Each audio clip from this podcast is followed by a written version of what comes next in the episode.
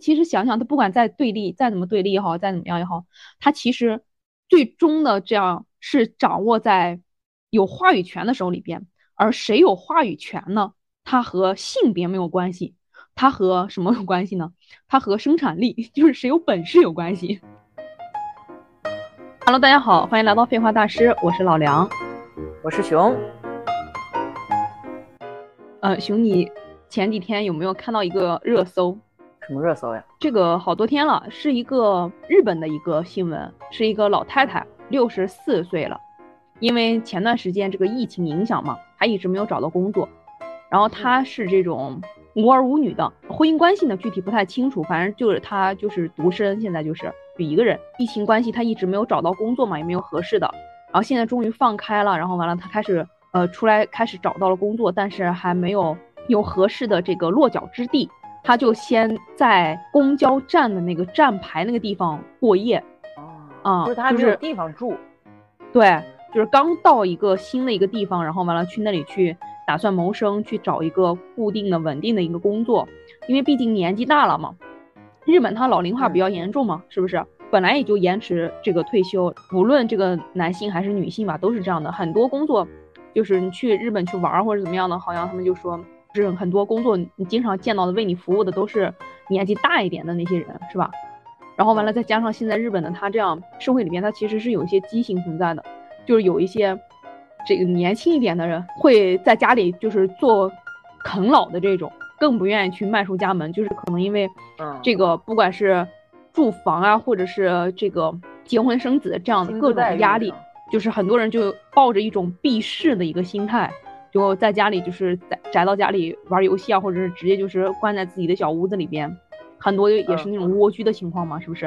然后呢，就是啃老。然后甚至有的就是啊，为了领自己的父母他们的这个养老金、退休金之类的，然后他们的父母死了之后，还会把那尸体去冻在冰箱里边，然后完了就是能为了领到他父母的这样一个退休金，是吧？有看到这一系列的是吧？有啊，然后完了电影也也也讲过类似于这种事情。对，就是这个年纪挺大的这个老太太嘛，就六十四了嘛都。后来人推测她选这个地方呢，就是因为她也知道作为一个。这个年纪比较大，没有太多的这个，就是你的身体体力肯定是跟不上嘛。然后完了，再加上对于一个女性来说，肯定是相对人比较多的这种公共场合，她更能有安全感一些。然后完了，如果出事儿的话，你一般这种公交站台，它肯定是个监控啊或者什么的，或者人来人往的，都大家都也能有一个这个观察到。然后完了，所以它相对安全一点，所以他选了这个地方。但是就是这个地方啊，然后完了有这种。就是路过这个公交站台的两个青年男性，应该是对他殴打致死。后来做这个尸检还是什么的时候，就是做检查的时候，从老太太身体是这个这个衣服里边翻出来，呃，是多少日元啊？核算成人民币大概就是四块钱还是八块钱这个样子啊？就是他刚找到一个可能可以定在这个地方去工作的啊，就相对可以稳定下来的，然后并且已经六十四岁了。就是后来刨出来他这样一个家庭关系的时候，六十四了，这父母辈的按理说这个存在的还健在的这样一个可能性相对已经比较小了。他是有一个弟弟，但是他又不愿意去打扰到人家的一个生活，所以他就选择自己一个人在这个呃出来以后自己去谋谋自己的一些生。然后我刚当时看到这个新闻的时候啊，就是很多下面有人就评论这些，就讲到就说今天的老太太的这样一个情况，她就是广大。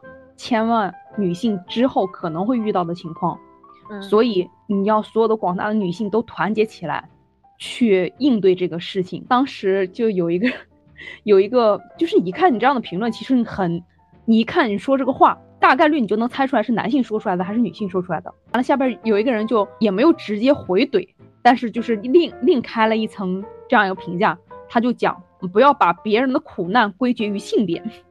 不要说一个老太太遇到这样的情况，你就说广大的女性都可能会遇到这样的情况。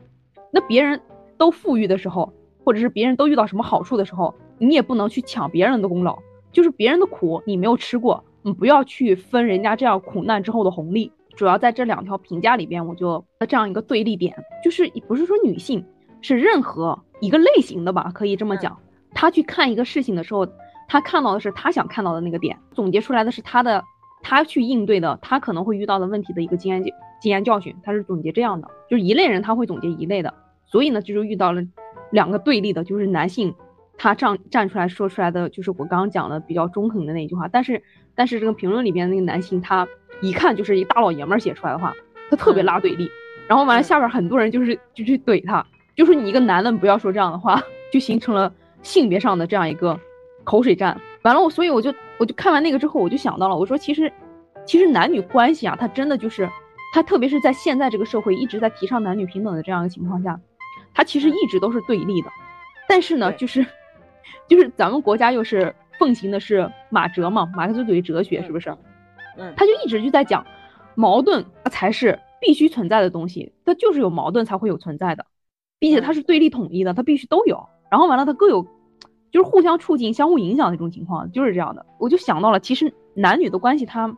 它对立肯定是有的，因为毕竟从生理也好，从心理也好，它的确是两个类型的两个类别的人，他不可能能一样。就是即使一些女性，她可以有着不是一些女性嘛，就是不管男性也好，女性也好，就是他们之间可能有一些人呢，他可能你这个思维偏细致一点啊，有的人他就粗粗犷一些，是不是？然后完了，或者是身体机能上边，有的人人家就比较抗造一点，是吧？不管男性女性。然后有的呢就柔柔弱弱一些，是吧？也是不管男性女性。所以就是在这样一个情况下的时候，我就想，他这个男女的这个，就给他拉开对立关系的啊，刨根究底的话，到底是什么时候开始让他们形成一个对立的？我就对这个问题，我就突然特别好奇，就是你是男的，你是女的，就是不一样的。然后完了，女的应该干什么？男的应该干什么？对女的的约束标准是什么？对男的的约束标准是什么？这什么时候开始形成这样的？我就特别好奇。我觉得应该是从人类起源开始就已经有了，但是那个时候可能它是一个天生的，说它是从一个更实际出发。就比如说男性生来他的身体就要更强壮一些，所以在就是还是在原始人类的时候，男性强壮他就要出去去狩猎野兽，然后女的可能就是在家。也不是在家吧，可能女的们可能主要就是做一些什么类似于繁衍后代，可能照顾在这个部落里面的这些类似于后勤工作吧。你提到这个很牛，你能想到这个已经很牛了。但是 但是和你提的这个却恰恰相反，你知道吗？嗯，这是最搞笑的一个一个点，就是在原始社会的时候啊，因为原始社会它不像咱们现在是有不能讲现在吧，就是。不像之后的这个社会里边，它是有阶级的。原始社会它相对就是平等的，嗯，就大家就谁有劲儿谁出去干活儿。不，大家没有性别意识，没有阶级意识，嗯，因为因为你活个人你就很艰难了，你不知道哪一天你就嘎了，你知道吗？对呀对呀，就是活一天算一天，并且最逗的是什么呢？原始社会的时候，因为男性你也刚刚讲到了，他比较强壮嘛，他是要去狩猎的，是不是？但是男性那时候的狩猎呀。他很惨的呀，他受不到，你知道吧？就是那时候，即使三五成群，那时候就是原始社会的时候，他没有部落的，他可能你就是搭伴儿，然后完了可能有三五个人能聚在一起生活这样的情情况。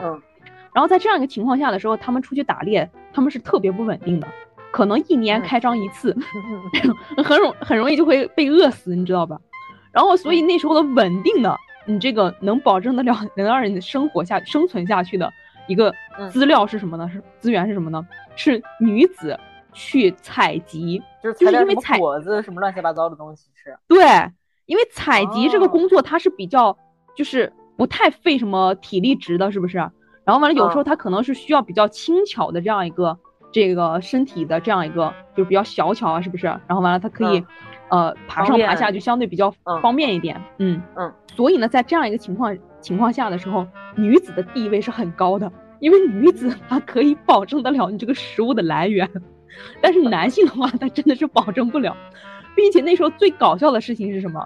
他们不知道你这个小孩到底是怎么来的，他们没有性的意识，嗯，就是他们可能他们是原始的性冲动，对他们爽就是爽了，但是并不知道爽完之后原来是爽完之后怀的孕，他们没有总结出这样规律的。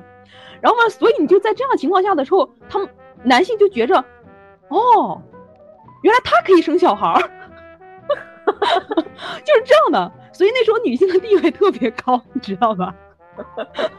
就就是一个是这个生产材料上面的，就是你这个能能让人活下去的这个最根本的这一个东西，是女性能保证得了。然后再有呢，就是女性她可以繁衍后代，然后并且男性不管是男性也好，女性也好，她琢磨不住，就是不知道到底这个小孩是怎么来的，然后就只是哦爽了一下，但是我并不知道这个小孩怎么怎么样一个规律之下，然后完了才怀孕的，然后才有的后代，就是这样一个情况。然后并且那时候他也是，他也是属于就是现在咱们讲的话肯定是叫滥交，但是人家那时候就。不在乎这些的，对，他就只是为冲动，对，就是可能我现在想来一下，然后完了正好现在咱俩在 是吧？其他人出去采集了什么了，然后咱俩就来一下嘛，就是这样的，就这样一个情况。所以，所以就是这就是最搞笑的，就是原始社会的时候，虽然很很野蛮、很原始是吧？讲到的话比较落后，听起来感觉，但是那时候反而是比较平等的，然后就就是可能无知才造就了这么一切吧。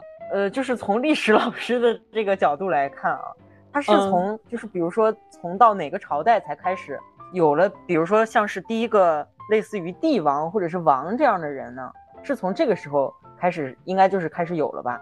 他其实是先有了意识上面一个对立，他才有的国家，才有的王。哦，对呀，我我就是这个意思。其实那时候可能性别上的意识对立还是比较浅一点的，更重要的是阶级的一个对立。嗯哦，就是那时候，那时候在这个谋生过程中，然后完了，本来是女子她去采集的嘛，是不是？嗯，然后完了，但是你历史发展、社会发展嘛，不要说历史发展，社会发展它总是往前走的，它不可能倒退。即使你有短暂的倒退，那也是倒行逆施嘛，它肯定要被掰回来的。所以总体的趋势这样的话，它生产力啊也好，或者生产工具啊，它总是要往前发展的，是往先进的去走的。然后慢慢的，大家就琢磨出来这些工具啊，然后琢磨出来生活的一些规律啊。所以你这样一个情况下的时候，男性他慢慢的，因为他就掌握了这样一个生产工具。在原始社会后期的时候，甚至出现什么啊，就是比较有趣的情况，就是，就是男性他依然和男女性他是掌生育权的，这个是铁定的，是不可能更改的，是不是？嗯。然后完了，这个时候就从以前的呃加引号的这样一个滥交，是吧？然后变成了一个什么呢？变成了就和。呃，类似于走婚一样的一个情况，就是这个男性呢，他带着自己的生产工具，他走到哪儿，因为他可以打击来东西啊，呃，这个打猎来啊，或者是这么就不是狩猎啊，或者是他去采集或者怎么样的，他把这些食物给带来的时候呢，然后完了就决定了他可以和什么样的人去交配，然后完了感情不和的时候呢，他就可以带着自己的生产工具再走，所以就是生产工具和男性是绑在一起的了。嗯，就是拼资源的时候。对呀，对呀。其实你现在想一想，嗯，掌握资源的人，他就可以有选择，他就可以有话语权，他才有话语权的。嗯，就是其实我后来我就想到了，今天也是这样的，就是咱们一直在讲男女 男女到底平等不平等，男女是不是对立的，是不是？然后完了，有一些男权和有些女权一直在吵。但其实不管是男性掌家还是女性掌家，总是那个有本事的人他是有话语权的，他在家里是他是掌家的，是不是这样的？就和现在一样，就是就是现在不管这个。讲的多少这个男权的出来说话，说女的就应该在家里干什么，或者女的你就应该生儿育女什么的，或者是女权的站出来说，我凭什么生儿育女啊？我凭什么呃为了家庭不要事业啊？各种哈，然后完了，甚至有一些家庭事业两手抓的女性，就是其实想想，她不管再对立，再怎么对立也好，再怎么样也好，她其实最终的这样是掌握在有话语权的手里边，而谁有话语权呢？它和性别没有关系。它和什么有关系呢？它和生产力，就是谁有本事有关系，是不是？嗯，你就是在现在现在你这个时代发展里边，就是简而言之，就是谁挣的钱，或者是谁为这个家的做的贡献大，然后完了，并且是那种明面上的贡献。因为很多如果是在家里去做那种家务活的，他其实并不能给归列到是你为家庭做出贡献的这样一个行列里面的事情，是吧？这就是很可悲的，所以大部分以这个衡量的时候，就是谁挣的钱更多，是吧？这个时候呢，谁就在那个家里这个话语权就会多一些。所以呢，这个时候他就会引发一种，就是有时候这个不太能受得了女性挣的比自己多的时候的情况呢，就会导致婚姻问题，是吧？就离婚。这个不过就是之后的婚姻话题啊，另开一期的时候再说。然后主要就是也是正是因为这种情况出现，才会有更多的女性可能她们比较主张。就是提出来这个，你既然提到这个了，我就要打断你了。嗯，男女平等谁提出来的？我不好考究，但是我可以和你说一个现代社会的这样一个数据。嗯嗯，经济是发展的时候，往前冲的时候。这个男女平等，他提的会更多一些。他需要女性作为和男性同等的劳动力去进入，嗯，去付出他的劳动。但是反而在经济相对的时候，完了，所以这又又有这一批人，他就会站出来，就鼓励和主张让女性回归家庭，因为他要让出来这些职位给更多的男性去做，因为传统意识里边男性才是应该养家糊口。嗯，所以大部分在经济这个的时候，然后完了，女性会相对词儿是，对，女性的相会相对失业的概率要高于男性，这是性别上的吧。然后再有呢，就是嗯年龄上面的，那看肯定就是三三十五以上的啊，可能四十五以上的，你这个你失业的概率会比二十五以上的，刚二十多出头的那种年轻又可以加班又可以任劳任怨的那种劳动力来讲的话。他失业的概率会更高一点，嗯，这就是这样一个铁律。所以就是你刚刚说到的男女平等，它更多的是女性提出来的，谁提出来的不一定。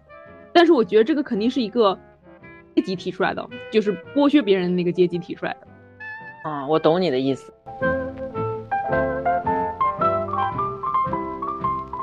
你别看我现在想多中立的去谈这个事情，是不是？但是其实我有想到，我其实也是有被。被带偏，并且是时不时的就会被带偏的。我有一次被我的学生给上了一课，嗯，我反而觉着我这个学生他可能就是初生牛犊不怕虎的那种。他虽然更激进一些，就是高中生嘛，是吧？十几岁，但是他观点的确很犀利。就是有一是一个女孩，就有一天我上课的时候，就突然讲到了我们组内的老师，他们分别性格怎么样，是吧？然后完了就讲到有一个老师，我说他就是那种老学究型的，就是每天就是钻研学术的那种，就很适合去考古。我的学生他就笑嘛，我学生他就说说，嗯，感觉我也可以，因为看起来我就平常就是那种特别佛系的感觉，是可以静下心来去做这种工作的人。我说不行，我说感觉做这一类工作可能还是男性会占优势一点。他就说为什么这么讲呢？你是觉着这样的工作是男性更有优势吗？然后完了，我说不是这样的工作男男性更有优势，但是我反驳他的时候，我是下意识的，他因为他提到了他提到了关键话，他提到了这种是什么样的工作是男性更有优势吗？然后完了，我才意识到我之前说的感觉，这个我们组里边那个老师，他如果去做考古的话，可能会更有这个成果成就，而我的话就不太行，我自己都没有意识到这样的问题。然后完了，当时我脑子里想到的就是。我说我说考古的话，它其实很很这个严谨的。你就比如你对于这个，嗯，憋尿，就是你穿着那种你要穿着那种无菌啊或者是什么样的这样一个服装，然后完了你需要长时间的保持一个姿势，这个也考考考虑到需要你这个体力得特别好，然后完了你才能你就比如去他们去呃那个三星堆的，嗯，他们在全部在一个。给围起来，在一个无菌环境里边，然后完了就是你完全持一个平衡的，与地面平行这样一个角度，然后完了你去挖掘，就是或者是去扫上面的灰啊，或者怎么样的。我说你这样的话，女性的话，她肯定这个体力上呀，或者是这样，体力上不占优势。对对对，我当时是以这样一个反驳了我的学生的，但是其实我自己是有意识到。原来我是的确有存在过，觉着男性对于这个这个工作来讲的话，他会做得更好，所以我自己就很 就是很慌的为自己辩解，对，有点应变的那种感觉。虽然那天我我找了一个论点辩胜了我的学生，但是其实我内心里更慌，心虚啊，不是心虚，就意识到了我自己都带有这样的意识去教育别人。对，就是你自己，你自己都存在偏差，你怎么能说服别人呢？是不是？所以啊，所以你这个东西它真的是无处不在的，就时刻会影响你，就任何一点。你一说到这个，刚才说做考古工作可能需要憋尿这个东西，我就想到就是有一个现象，就是女厕所门口经常排长队，然后男厕所那没什么人。这个你知道这是因为什么吗？可能女性她穿脱裤子会更更慢一点吧。是因为什么？就是其实男女的生理结构是不同的，包括她如厕的时间，其实女性的她需要有一个穿脱裤子这么一个动作。嗯，对呀。所以他这个如厕的时间本来就比男性可能要长两到三倍。但是男厕和女厕呢，设计的大小就是比如说你在商场里面男厕女厕，它的大小是一模一样的。嗯，但是男厕里面除了有，比如说有便池，它还有小便池。嗯，然后它又有小便池，又有那种厕所的那种单间，它就能容纳更多人。哦，它就可以同时，对，就是让更多的人上厕所。但是女性这个完全没有被考虑在里面，他就哦，对，就是就是他为了以示公平，是女厕的数量和男性男厕不是数量吧？这个面积是一样的，是吧？对，但其实这个一样，它就是不合理的，它就是不平等，对对，是吧？恰恰就是没有考虑到，就是没有从实际那个上面考虑这个东西。嗯，嗯，是这个是这个是很牛逼的一个点。对，讲到这个问题的时候，其实我就有有想到什么，就是有想到我有一个朋友，他经常就是他其实仔细想想，他也是比较理性的一个人了，但是他的理性是嗯基于什么样的一个基础呢？他基于一个。女性就应该是怎么样，男性就应该是怎么样的这样一个思维定式上边了。他已经，他就说，反正我就是随大流，就是大家都怎么样我就怎么样。别的女人人家都结婚生子，我也就结婚生子啊，人家都怎么过，也就是怎么过。说男的他该有外遇的肯定都会有，你知道也心烦，倒不如不知道。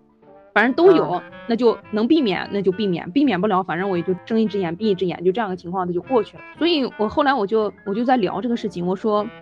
我说，正是你这种随大流的，就是我知道你随大流，我不能去这个非得把你给掰过来，是不是？我要尊重你的选择。但是我生气的点是在哪儿呢？就是因为大部分人都觉得应该随大流，但是呢，他随大流，他也会潜移默化到他的后代，就是他的女儿身上，或者他周围的一些和他关系好的这种后代的这种小小辈儿这个女性身边，女性身上，所以就导致。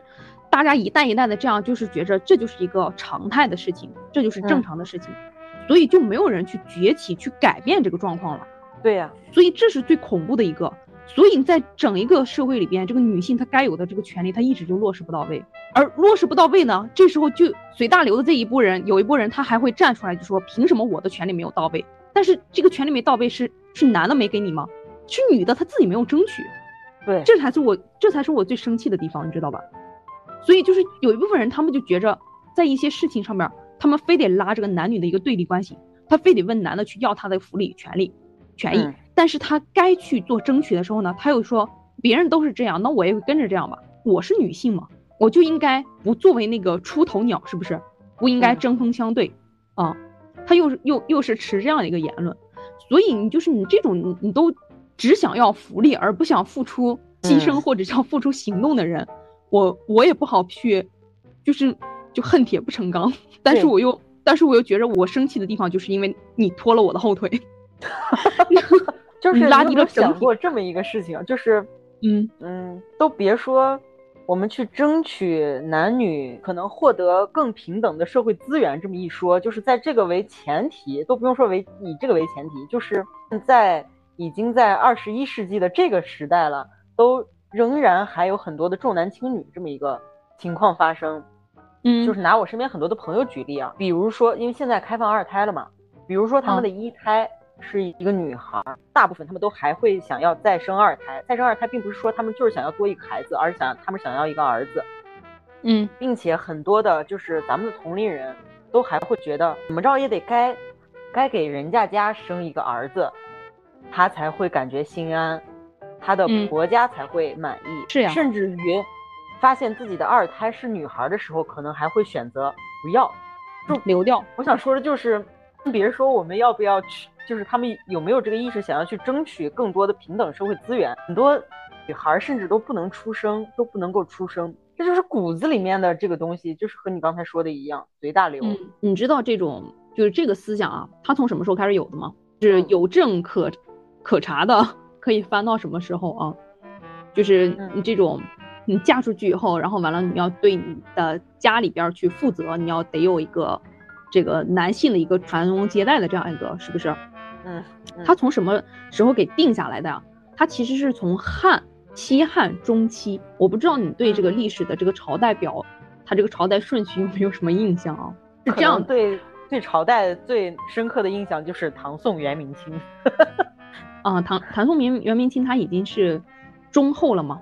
嗯啊，它不属于前，并且它是封建社会的中后了啊，古代时候，嗯嗯，因为你在这个古代里边，它其实除了封建社会，前面还有的，就是你讲到的嗯。刚刚说到的说，第一个这种国家呀，或者是有什么这种哦，有一个王朝或者是一个帝王，一个王然后出现了，然后完了有了这样一个意识上的一个对立还是什么的，我说是嗯。先有的对立才有的这样一个朝代，是不是？嗯嗯嗯啊，就那时候就开始有了，就是首先那时候就有了阶级对立嘛，就是奴隶社会是吧？就奴隶里面的奴隶和奴隶主这样一个对立，然后那时候就是夏商周嘛，就是夏就是咱们国家第一个这样一个国家形态了，就是整一个，它这个阶段都可以被称为是先秦时期，就是咱们国家的第一个封建社会是秦嘛，秦朝嘛，秦朝之前的那个时期呢，咱们可以统称为是先秦时期，就先于秦王朝之前的那个时期。先秦时期的时候呢，你这个男女关系之间，除了原始社会那时候没有性这个意识的时候，然后它相对是比较平等嘛，是不是？再往后开始慢慢慢有了这种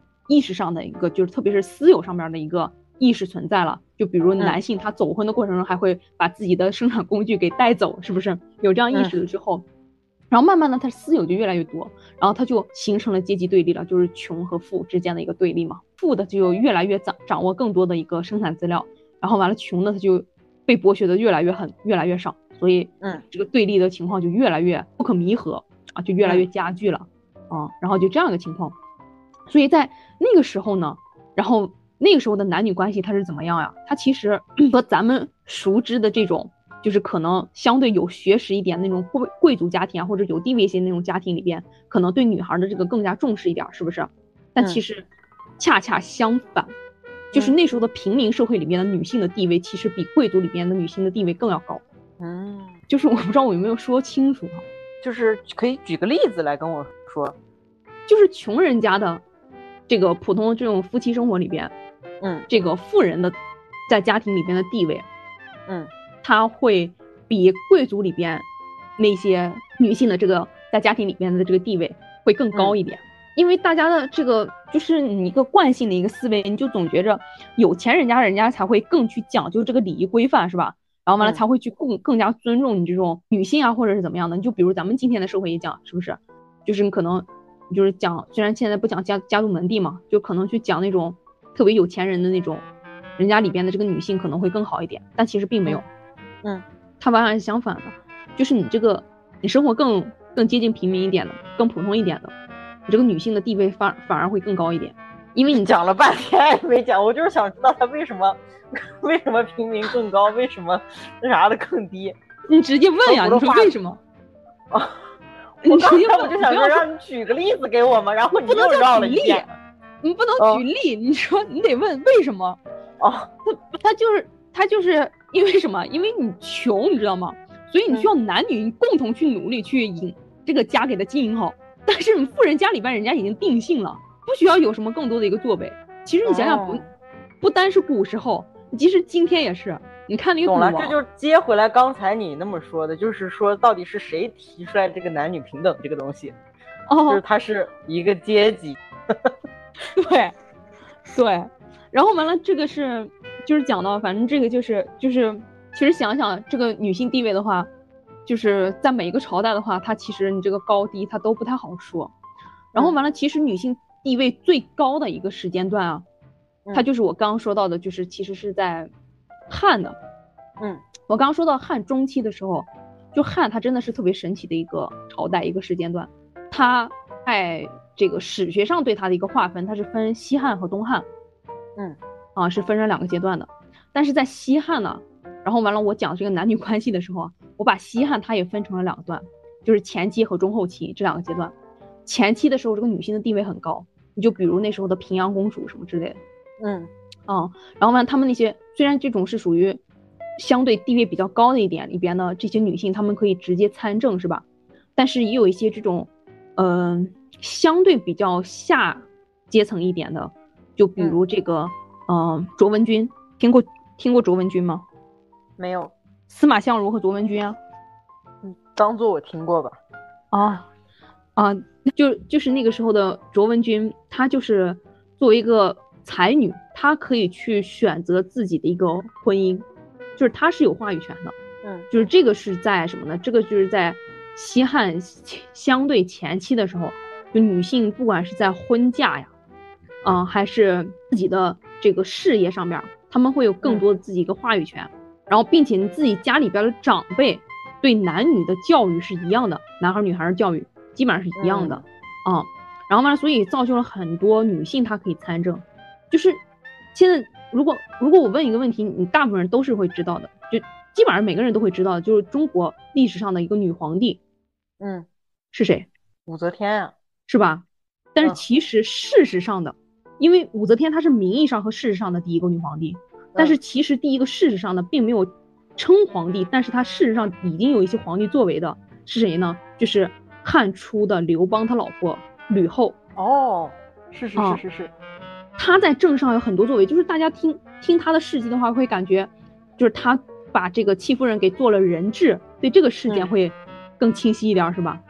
但其实就是因为，就是大家就把这个事情和女性给挂钩了，说女性她就是这种。一有了一点权利，她就是这种阴狠的。但其实男人做的阴狠的事，并并就是太多了。正是因为女性太少了，然后完了，就一件事情就被刨根究底的就一直去拿出来这个事情，而忽略了吕后在政治上的很多作为。就是那时候为了给，就是平定，因为汉的时候，就是我讲这个他又太学术了。汉的时候他采取的是这种郡国并行，它是有这种分封出去这种藩王的。而分封出去的话，地方上的这些藩王他权力很大。他就会造成对皇帝的一个威胁嘛，然后吕后在这个上边帮刘邦做了很多事情，去平定地方上的那些暴乱这种这种矛盾啊，或者是影响到中央的权力的这些东西，都是吕后去出谋划策的，真的是特别牛逼的一位女性。所以你在汉初的时候，就是通过不是说不是说吕后她作为一个女性，她权力大，所以导致整一个这个汉的时候，汉初的时候，所有的女性的地位都高。不是这样的，是因为所有的女性都高，所以才有机会让吕后能做那些作为。对，所以才能出一个吕后。对，就是这样的。嗯，然后，然后 搞笑的就是对女性的一个压制是从谁开始的呢？也是从一个才女汉中后期开始，然后完了女性地位就开始下降了嘛。嗯，然后这个人叫什么呢？叫班昭，你听过没有？有点熟，我不确定我听过没有啊。你听过？你听过？就是咱们中国一般就是嗯，接触历史的话，一般是二十四史或者是二十五史。这个史呢是什么呢？就是一个阶段的一个朝代的，比如宋史、明史、元史，什么什么时候的这个史这一阶段的这个时期的这样一个史学上的一个著作，然后完了给汇编的一本书，然后完了咱们就是这样去划分的嘛。有写这个汉这个阶段的这个史学的，叫什么呢？是叫班固。就是每个阶段的话，它都会有一段这个史学上的一个著作嘛，嗯，然后我提到我提到一本书的话，你应该是知道的，就是这个史学上的一个著作，就是写汉史的，就是《汉书》，被称为《汉书》。然后完了和他有同等地位的就是这个，在汉的时候，司马迁他写的《史记》，这个大部分人就一般讲的话都会知道这本书是吧？对。然后完了，《史记》和这个呃这个《汉书》呢，它基本上是同一时期成书的。写《汉书》写《汉书》的这个人呢，他就是班固。就是班家的，呃，两兄一妹，他们三个人就特别，就是都是特别有才学的一个人。就是班固写的《汉书》，班超就是他们的哥哥，是当时是这个驻西域的一个都护，就是一个专门管理那那边西域的一个军政的嘛。嗯。然后完了，再之后这个小这个妹妹呢，班昭呢，她就是写了什么呢？她写了《女诫》，这儿开始对一个女性对自己的一个自我约束。就是三从四德，就是从她这个女诫里面总结出来的。然后，并且你读到这个，你你看，就是你听到这个的时候，你就觉着不可思议，一个女性竟然能干出来这个事儿，就肯定觉得她是一个目光短浅，然后完了，并且没有什么学问的，没有什么这种着实远见的一个人。但是她竟然参与了什么？就是在他哥班固去世了之后，这个《汉书》他就中断了，是由班昭，就是他妹妹，把这本书，把一本史学著作。给完成了，然后完了才流传下流传下来的。就这样一位女性，她竟然提出写出来这样一部女诫，然后对女诫就是女子的你这个你的一些需要去约束你的这个这个戒嘛，就和就和这个和尚呃对和尚脑袋上去点的那个戒点。为什么他觉得需要？这就是很逗的地方呀，就是那时候连皇皇宫里面的人都称他为先生的。竟然他有这样的一个意识，我不知道为什么。然后有一些人就为他说话，说他是因为什么呢？他因为就是为求自保，所以他自觉的去服从这种男性政治，就是为了让女性活得会更男性政治这样一个男性主体里边，让女性活得会相对的更容易一些，而提出来这这个约束，就是为了让贵族里边的，因为他一开始写出来女诫的时候，就是在他不是作为一个先生去传到所有的老百姓身上的，他是作为这个贵族里边的这些就是高官啊什么这些世家大族他们的。他们家里边作为一个教育自己子女的时候传阅的一本这样一个书籍，你知道吧？那可不可以就是这样说？它其实更像，更相当于是类似于丛林生存法则这么一个东西。可能他的初心会不会是这样的？就是你怎么样才能在比如说这样的一个时代、这样的一个环境更容易便于你去生存？对，可以这么可以这么理解。就是他他写这个时候。这个又涉及到一个什么背景呢？就是当时的汉武帝在位的时候，然后完了，为了自己的一个国家的统一，然后完了，嗯，国家统一的时候呢，他需要什么呢？他需要思想统一。嗯，就是这个东西呢，就谈起来它就太深奥了，我不想我不想过多谈，因为有时候比较敏感。然后思想统一的时候，这时候呢，就正好有有一波人就开始崛起了，就是儒家的这一些人，就是谈仁仁义礼的这些人。然后他们的这些主张呢，就更加可以满足统治者，就是皇帝他们的一个需求，就是他们更乐意听这些话，就奉承啊也好啊，或者怎么样，或者是更方便去统治老百姓的那些主张，他们更统治者更愿意听那些话。所以这时候出现一个人叫董仲舒的，他就提出了罢黜百家，独尊儒术。嗯，那时候学历史应该是都学过这个的。就这时候独独尊儒术了，而儒术里边他讲到的就是讲到了什么呢？讲到了董仲舒他提出的三纲五常里边有一个就是父为子纲，夫为妻纲，君为臣纲。提出这个夫为妻纲，然后完了对这个夫和妇，他为什么叫夫和妇？你知道吗？他当时有对这样一个定义，他叫夫妇什么呢？夫就是男性的这个夫，夫者福也，以道福皆也，就是什么呢？扶就是他需要去支撑，他才能扶起来这个家族，所以这是对夫的一个定义。而对父的一个定义呢，虽然都是都是这一个字，但是对父的定义，它就成了什么了？父者，服也，服什么？服从的服从。嗯，对，就成了这样，就以礼屈服也。所以这就成了，嗯，就这个时候的夫就成了父的一个纲嘛，就是你必须去遵守人家夫君的一个要求，就成了这样一个地位了。所以在儒学成了统治者比较奉行的这样一个思想的时候呢，然后这个时候，所以这个班昭他写这个女诫呢，他可能一定程度上也是让女性自保嘛，就刚我提到的是吧？啊，最搞笑的事情就是，其实他这时候也没有必要去去作践自己，是因为开始怎么样了？开始这个东西它其实是很恐怖的一个，就是你讲之前咱们录的一期的，他讲到这种就属于渗透，就是嗯，这个时候的统治者。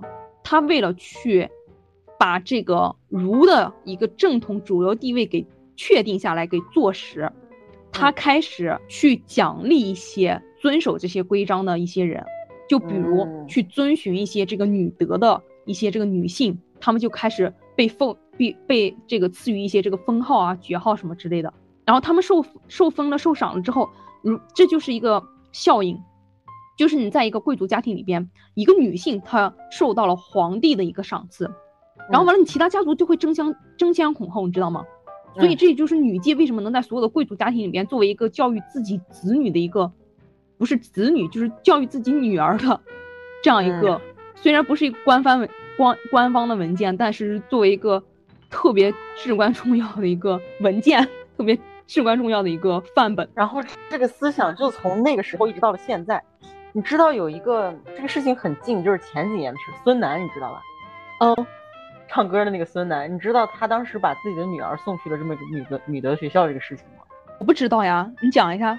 这个事情好像有几年了，但是这个时间时代也绝对不会长远。当时就是有几件事儿，就是这个孙楠呢，他好像是和自己老婆离婚了，他那一任妻子我不知道是谁啊，是买红妹吗还是谁啊？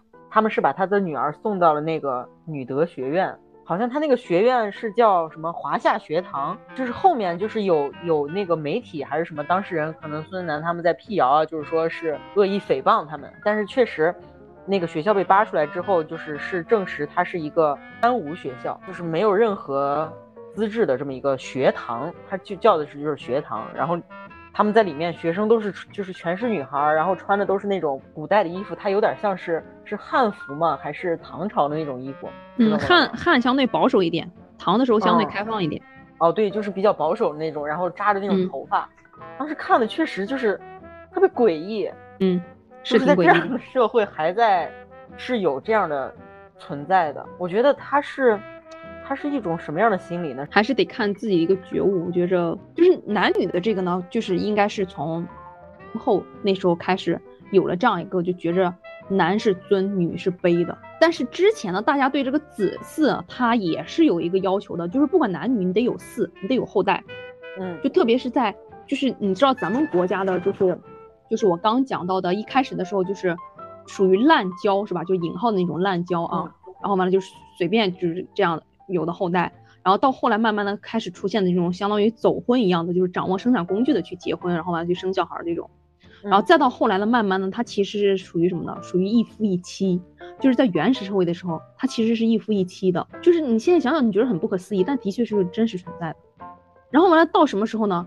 到进入有了阶级对立的，有这样一个越来越明显的有这样一个意识对立存在的时候，这个时候就开始有一些人，他就觉着我是掌握生产资料，我是比较有钱，是吧？我是有一些地位的，然后完了，他们就更想把自己的东西传给自己的后代，嗯，然后所以这时候的这个子嗣的这样一个观念就特别的重要起来了。然后所以那时候呢，他虽然就是他其实还是沿用了之前的一夫一妻的，就是你娶一个老婆，然后完了，但是如果你这个妻子并不能给你生育后代，那你这个家产传给谁呀？所以这时候允许有什么呢？允许有多妻，就是你在早期那时候啊，原这个奴隶社会的时候，它是可以被称为多妻的。甚至那时候的女性，她多妻的情况下，女性和男性是同样一起去可以四处征战的。你就是夏商那时候，他们那些君主，他们的那些妻子，都是自己偏居一隅，然后完了去镇守边疆的那种情况。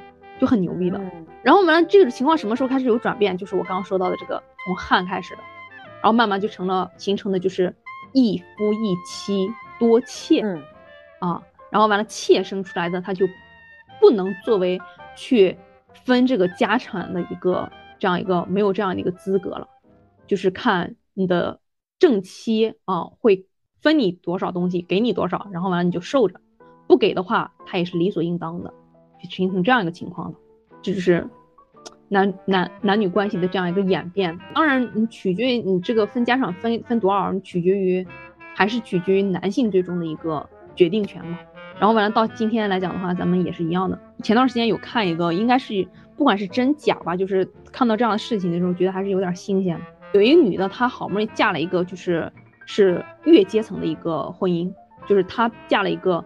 他远远他的家里边家族家庭的情况是达不到人家男性的那个家庭情况的，人家是有自己的企业产业那种的，然后完了他生了一对双胞胎，他特别高兴，然后完了双胞胎男孩呢，他就决定一个是姓自己的姓，另外一个是姓她老公的姓。这个刚开始的时候，这个她老公家里是不太同意这样的情况的，但是后来又觉得既然双胞胎了都是男孩也无所谓，那就姓就姓吧，然后有一个姓呢就随了他这个。女人的这样一个性，对，然后随着慢慢的这个，在小孩的一个教育过程中，他们就发现男性家庭里边的公婆也好啊，什么也好啊，他们更喜欢或者是更愿意为性男性家庭那个性的那个男孩做投入，就培养方式也不一样。然后完了，所以在逐渐长成长的这个过程中，然后完了，这个性母性的这样一个小孩，他就也意识到了这样一个歧视或者是不平等，他就会要求把这个性改回来。但是这时候改，不管是就是亲兄弟之间，那个小孩他也是不愿意的。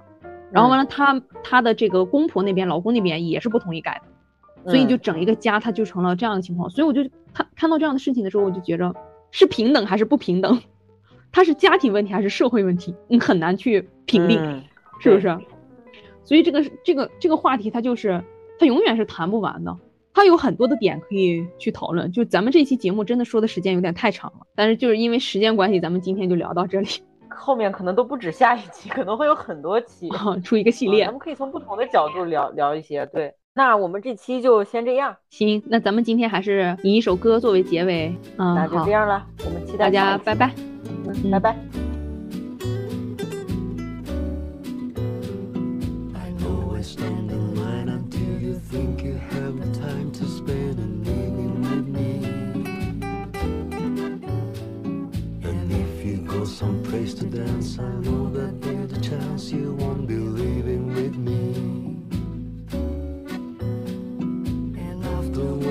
Drop into a quiet little place and have a drink or two.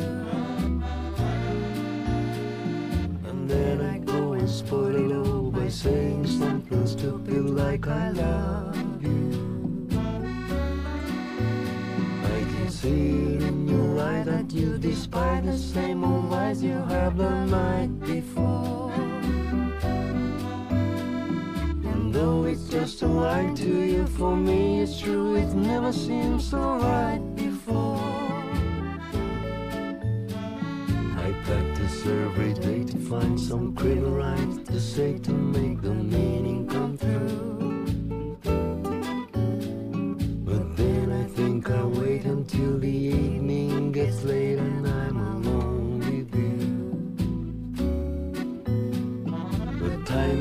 Your perfume fills my head, the stars get red, I know the night's so blue. And then I go and spoil it all by saying something stupid like I love